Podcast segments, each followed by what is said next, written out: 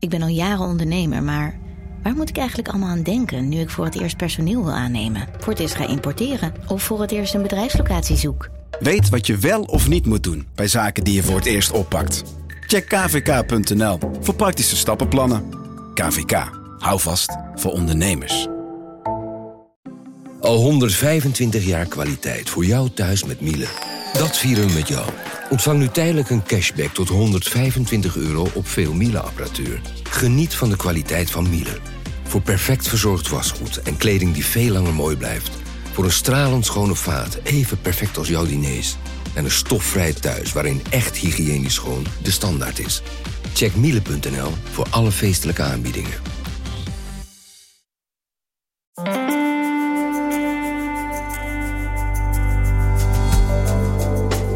Vandaag is met zomerstop tot 9 september. Tot die tijd presenteren zes van onze redactiechefs hun favoriete aflevering van afgelopen seizoen. Vandaag Lucas Brouwers.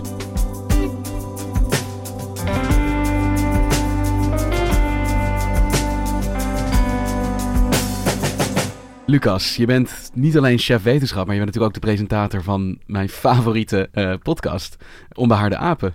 Ja, klopt. Maar je bent hier vandaag ja, waarom ben je hier eigenlijk vandaag? Nou, ik ben hier vandaag omdat ik... Uh, ik ben ook trouwe luisteraar van de, van de Vandaag podcast. Ik vind het echt uh, heel erg vet dat we dat ja, met z'n allen eigenlijk elke dag doen. En, en, en, we komen hier om een, een aflevering uit te lichten... die we het afgelopen vier maanden hebben gehoord. Die is ons bijgebleven. En welke heb je uitgekozen? Ik heb de aflevering uitgekozen met Bart Funnekotter. Historicus en redacteur geschiedenis bij, bij de redactie Wetenschap. waar ik chef van ben. En um, waarom hij in de Vandaag podcast zat... was om een, over een nieuw onderzoek eh, over slavernij te spreken. En dat ging specifiek over de, de bijdrage van slavernij aan de economie van uh, de Republiek Nederland. En uh, nou ja, ik, ik, vond het heel erg leuk om te zien dat geschiedenis kan zo midden in het nieuws staan. En, en daar was dit echt het voorbeeld van. Um, voor mij was geschiedenis altijd vroeger een, een, een, vak op school en, en lang geleden. En we zitten nu natuurlijk in een tijd dat die geschiedenis echt opnieuw tegen het licht wordt gehouden. En dat uitzicht in allerlei discussies over het Mauritshuis bijvoorbeeld, maar nou ook over slavernij. En uh, als er dan een wetenschappelijk onderzoek is wat daar een beetje context aan geeft en een beetje duidelijkheid in schept. Ja, dat, dat, dat, dat vond ik mooi om dat in actie te zien. En uh, dat gebeurt in, in deze aflevering. Je hoort de onderzoeker ook zelf uh, veel aan het woord. En je hoort Bart over de, die discussie die er speelt. Uh, dus ik vond het een heel verhelderend voorbeeld van nou ja, hoe geschiedenis nieuws kan zijn en uh, nou ja, ons een beetje kan helpen om een beetje de wereld beter te begrijpen. En slavernij is zo'n onderwerp wat eigenlijk bijna geheid uh, iets van controverse of ophef met zich meebrengt. Ja. En ik denk ook, zelfs als je zo'n stuk uh, of, of zo'n podcast waar een genuanceerd verhaal wordt verteld, zelfs dan maakt het heftige reacties los. En als chef wetenschap, ja, is dat onderdeel van je werkwijze? Denk je erover na van tevoren voordat zo'n onderwerp in de krant komt? Uh, je bent hier inderdaad van, van bewust. En tegelijkertijd moet je gewoon zeggen van er is hier onderzoek bedreven. En, en het is je eerste taak om gewoon te vertellen wat is er gebeurd, wat is er onderzocht, hoe hebben ze dat gedaan. En ja, dat je dan vervolgens ook een soort rekenschap geeft van de, van de brede discussie die daar omheen uh, afspeelt. En ja, dat is terecht. En we hadden één mooie podcast gemaakt. En we hebben, denk ik, Bart heeft twee stukken geschreven. Dus, dus eerst over het onderzoek zelf. En, en dan da daarna nog over de reacties die daarop op kwamen. En dat, dat doen we ook niet altijd. Het is natuurlijk een onderwerp dat reacties uitlokt. Dus dan, dan komt er zo'n uh, zo'n follow-up, zeggen we dan tegen elkaar in, in krantentaal. En daar kwamen zelfs ook weer brieven op. Dus zo zie je dat, dat dit onderwerp meer dan een onderzoek naar chimpansee-gedrag bijvoorbeeld wel reacties losmaakt. Ja. Vanaf de redactie van NRC het verhaal van vandaag. Mijn naam is Thomas Ruip.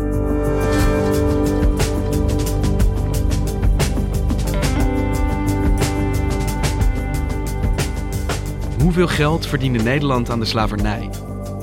Meningen genoeg, heldere antwoorden nauwelijks. Tot vandaag. Voor het eerst hebben historici de opbrengsten systematisch geanalyseerd. En wat blijkt? In het jaar 1770 was 5,2% van het Nederlands BBP te danken aan slavernij. En dat, zeggen zij, is een conservatieve schatting.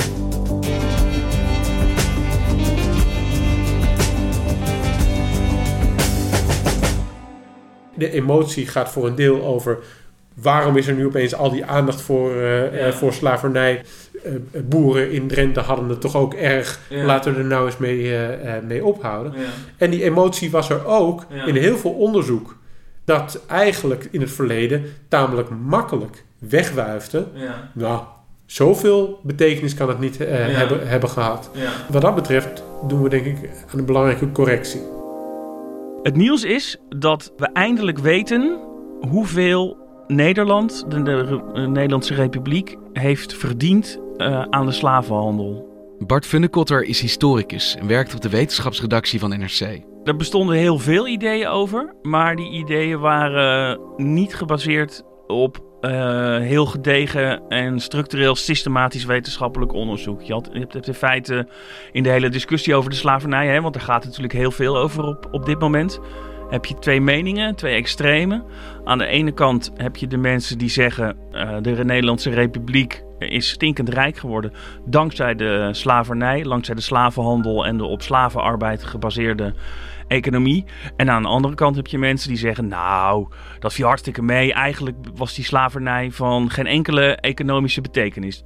En wat hoor jij dan zeg maar, aan beide zijden van dit gepolariseerde debat? Nou, bijvoorbeeld afgelopen zondag in het onvolprezen geschiedenisprogramma op de radio eh, OVT. Dat was een item dat ging over herstelbetalingen.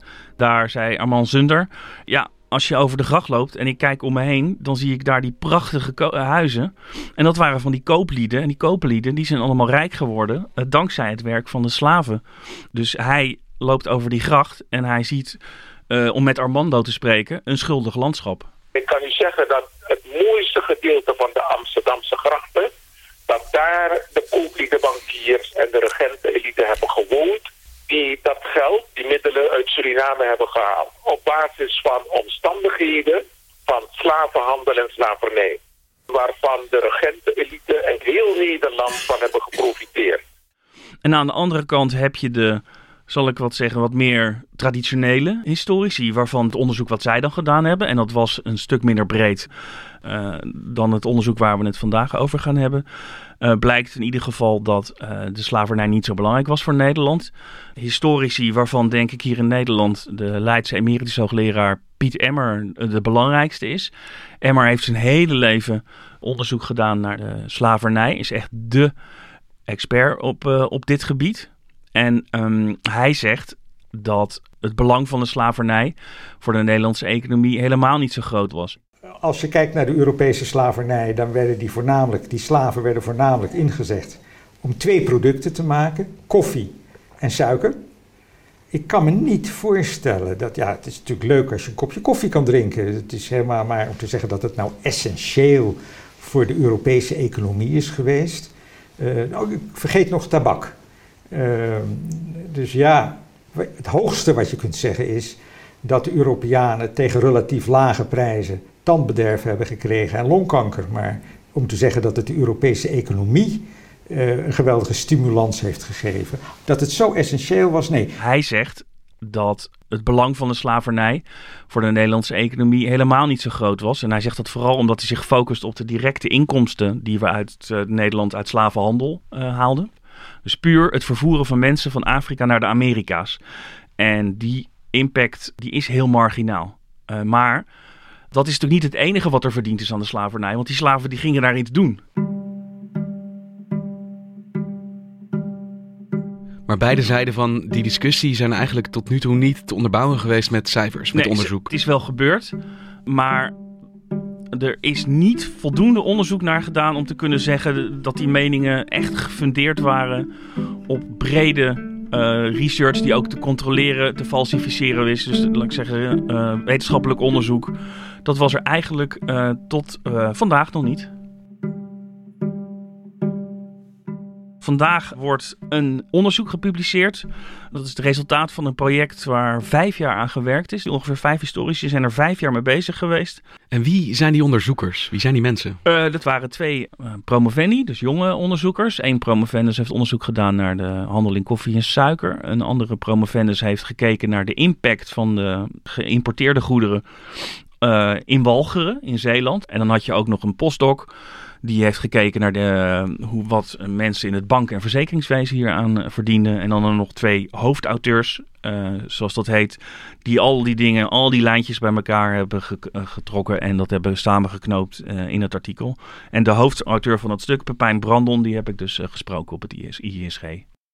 Gek genoeg is daar in het verleden wel heel veel over gepraat, maar is er nooit heel nauwkeurig onderzoek naar gedaan. Ja. En dat vonden we, dat moet veranderen, want het betekent dat je eigenlijk altijd die discussie hebt op basis van hele onvolledige uh, cijfers. Ja. Uh, en dus hadden we een groot onderzoeksproject nodig, dat heeft vijf jaar gelopen, om uh, veel beter cijfermateriaal te krijgen, maar ook een veel grondigere berekening over wat dat cijfermateriaal dan economisch betekent. En is dat gelukt? Is daar een antwoord uitgekomen? Ja, een keihard antwoord uh, zelfs. In het jaar 1770 was ruim 5% van het Nederlandse bruto binnenlands product uh, hing samen met de op slavernij gebaseerde arbeid. En voor de rijkste provincie, provincie Holland, was dat zelfs ruim 10% van het bruto binnenlands product. Dus we hebben een cijfer. We hebben de cijfer, we hebben een keihard cijfer inderdaad. En dat cijfer is opgebouwd uit een heleboel deelcijfers.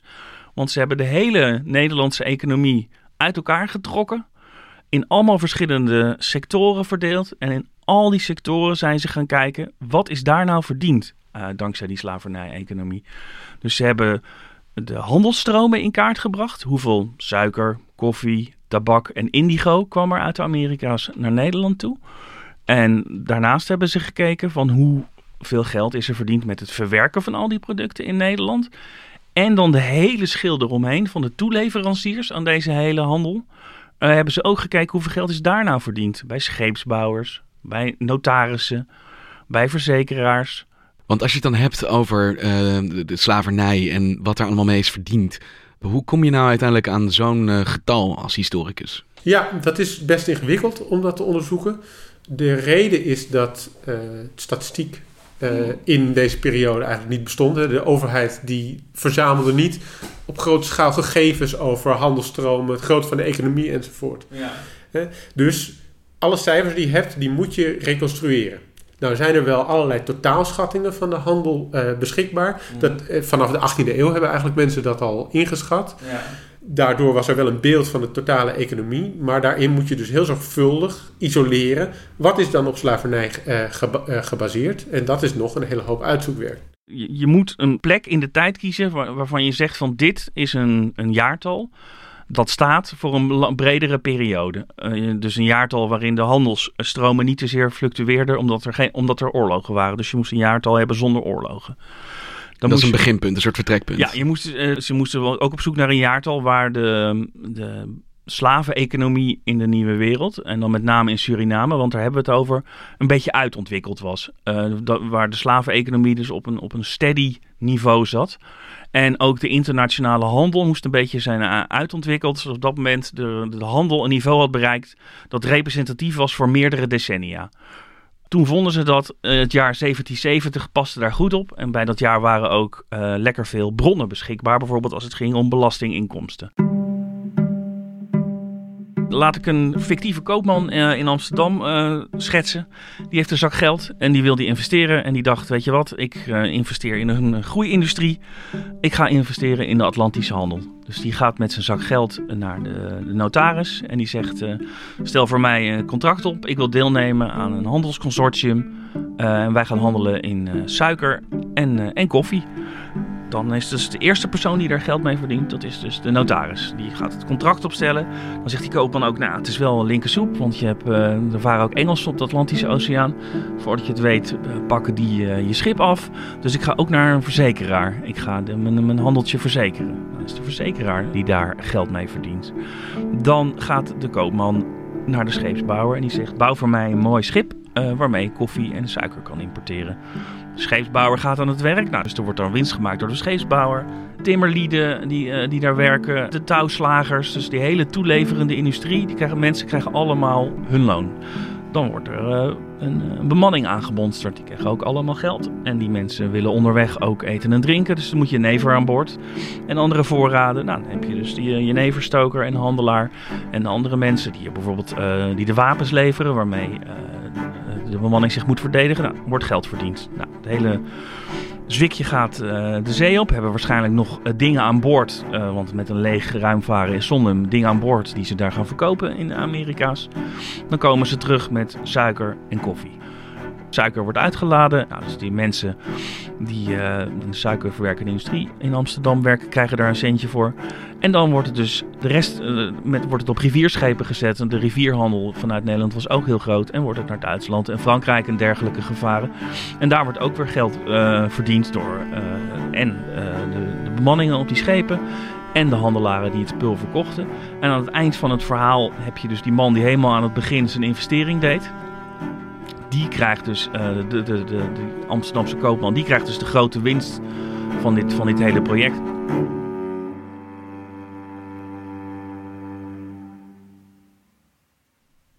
En het, per definitie, ja, met even kil te zeggen, zeg maar, het, het, kapitaalvoordeel van slavernij is dat er niet betaald wordt voor de arbeid, want het is slavenarbeid. Is dat dan meegerekend in deze som? Nee, is niet, uh, dat is niet meegerekend, want het gaat hier om het bruto binnenlands product en niet het bruto nationaal product. En het bruto nationaal product, daarin worden ook uh, uh, verdiensten uit het buitenland meegenomen. En dus zou dat Suriname zijn geweest. Maar dat is hier niet het geval. Verdiensten en kosten uit het buitenland zijn niet verrekend in deze, in deze som.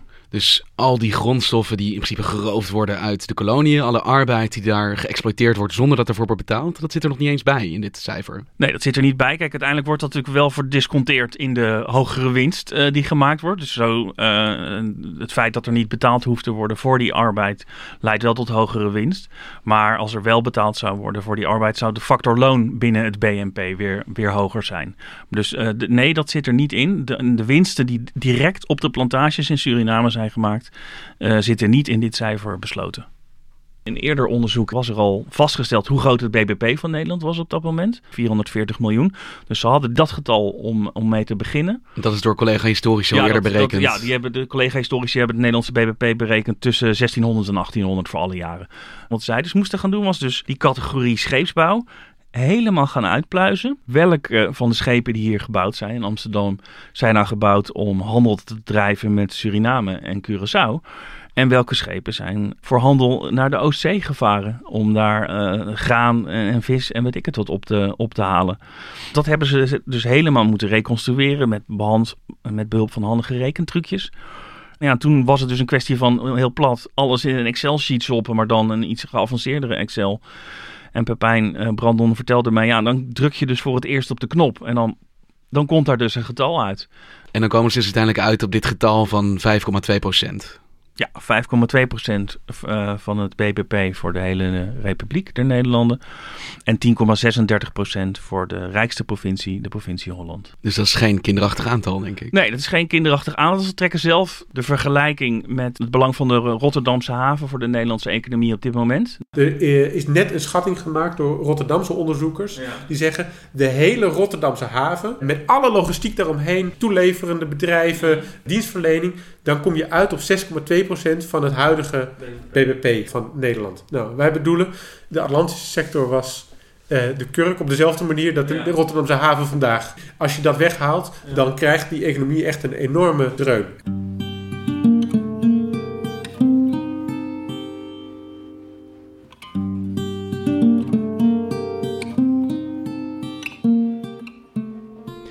Je zegt, dit was natuurlijk altijd een gepolariseerde discussie. In de laatste jaren zie je het helemaal in de publieke ruimte ja. opspelen. Ja. Uh, maar die was altijd vrij ongeïnformeerd, omdat Ja. dit getal er dus niet was. Nee, klopt. En nu hebben we dat, die 5,2 procent. Hoe gaat dat, denk jij, de discussie verder helpen? Tja, als ik in mijn glazen bol moet kijken, dan vrees ik, zoals het altijd gaat met dit soort dingen, dat iedereen eruit pikt wat hem, wat goed uitkomt. Beide partijen zullen, denk ik, in dit percentage argumenten vinden om hun eigen gelijk gestaafd te zien. Je kan zeggen 5,2% dat is niet niks. En 10% voor de provincie uh, van de BBP van de provincie Holland, dat is niet niks. Nee, en als je dan de tot, voor nu uh, leidende historicus hoort en die zegt ja, het heeft vooral tandbederf en uh, longkanker opgeleverd, dan is dat natuurlijk wel een grove onderschatting van Dat het is- aandeel van slavernij. Ja, dat is inderdaad een grove onderschatting van, de, van het aandeel van de slavernij. Aan de andere kant, als je over de Amsterdamse grachten loopt, dan kan je ook niet zeggen dat die hele welvaart die daar op een heel ostentatieve manier ten- tentoon wordt gespreid, gestoeld is op bloed en zweet en tranen van zwarte slaven in de Amerika's. Ja, daar is, daar is behoorlijk geld mee verdiend door de elite. Pepijn Brandon heeft het in mijn uh, gesprek met hem ook over de, de 1% van die tijd, dus van de 1770.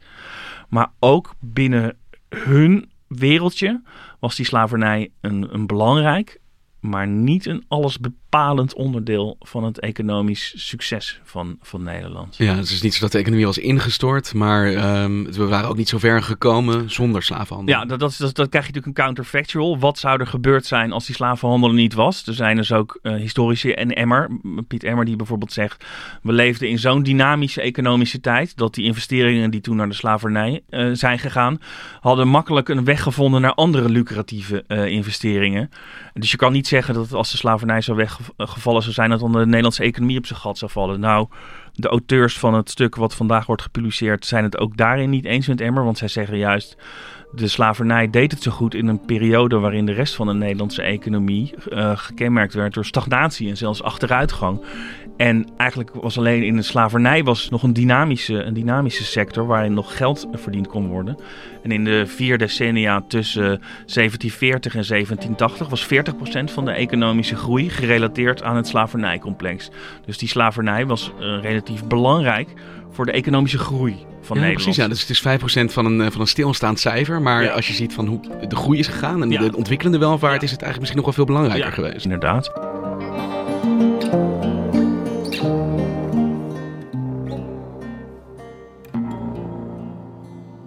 Ik heb zo'n gevoel dat uh, de timing van dit onderzoek niet helemaal toevallig is. Want het is, het is maandag, uh, Katie Kotti, zeg maar, de, ook ja. de herdenking van de afschaffing van de slavernij. Klopt. Dit onderzoek verschijnt een week eerder. Ja. En eerder deze week heeft gemeente Amsterdam ja. aangekondigd excuses te willen maken voor de slavernij. Kan zo'n onderzoek en zo'n getal daar iets aan bijdragen? Ja, zeker. Als je excuses aan, wil aanbieden, moet je natuurlijk weten waarvoor bied ik dan mijn excuses aan. En we weten in ieder geval dankzij dit onderzoek nu dat de excuses wordt aangeboden voor die hele slaveneconomie. En dat heeft Amsterdam en dat heeft Nederland en dat heeft de provincie Holland veel geld opgeleverd. En daarom, met deze cijfers in de hand, kunnen we dat nu uh, staven en kunnen we ook zeggen. En daarvoor zouden zij dan excuses kunnen aanbieden. Hey, jij bent zelf historicus. Ja. Heeft deze uh, 5,2% dit onderzoek jou verbaasd? Heeft het jouw beeld doen kantelen van de Nederlandse geschiedenis? Ja, dat is dus moeilijk. Hè? Door deze hele maatschappelijke discussie merk je toch dat, dat je interpretatieraam verschuift zich. En ik, ik dacht eigenlijk 5%. Dat is eigenlijk helemaal niet zoveel. Ik was zelf ook ongemerkt meegegaan in het idee dat um, de slavernij enorm belangrijk was. Echt, echt alles bepalend. En, ik, en dat was dus de, de, slavernij was belangrijk en was bepalend, maar niet enorm belangrijk en niet alles bepalend. Dus ja, het interessante hieraan is, is dat weer eens blijkt dat de geschiedenis genuanceerd is en niet zwart en wit. En die grijstint is misschien minder makkelijk om over te praten. Het is makkelijker om te praten in zwart en wit. Maar nu hebben we met al zijn nuances eindelijk een beeld wat de slavernij-economie nou betekende voor de Nederlandse economie. Dankjewel Bart. Graag gedaan.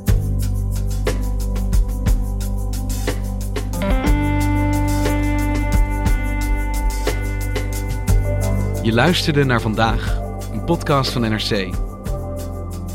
Ik heb ook nog een kleine aanvulling. Het fragment dat je aan het begin van deze aflevering hoorde, waarin de historicus Piet Emmer aan het woord komt, is afkomstig van een uitzending van Café Weltschmerz.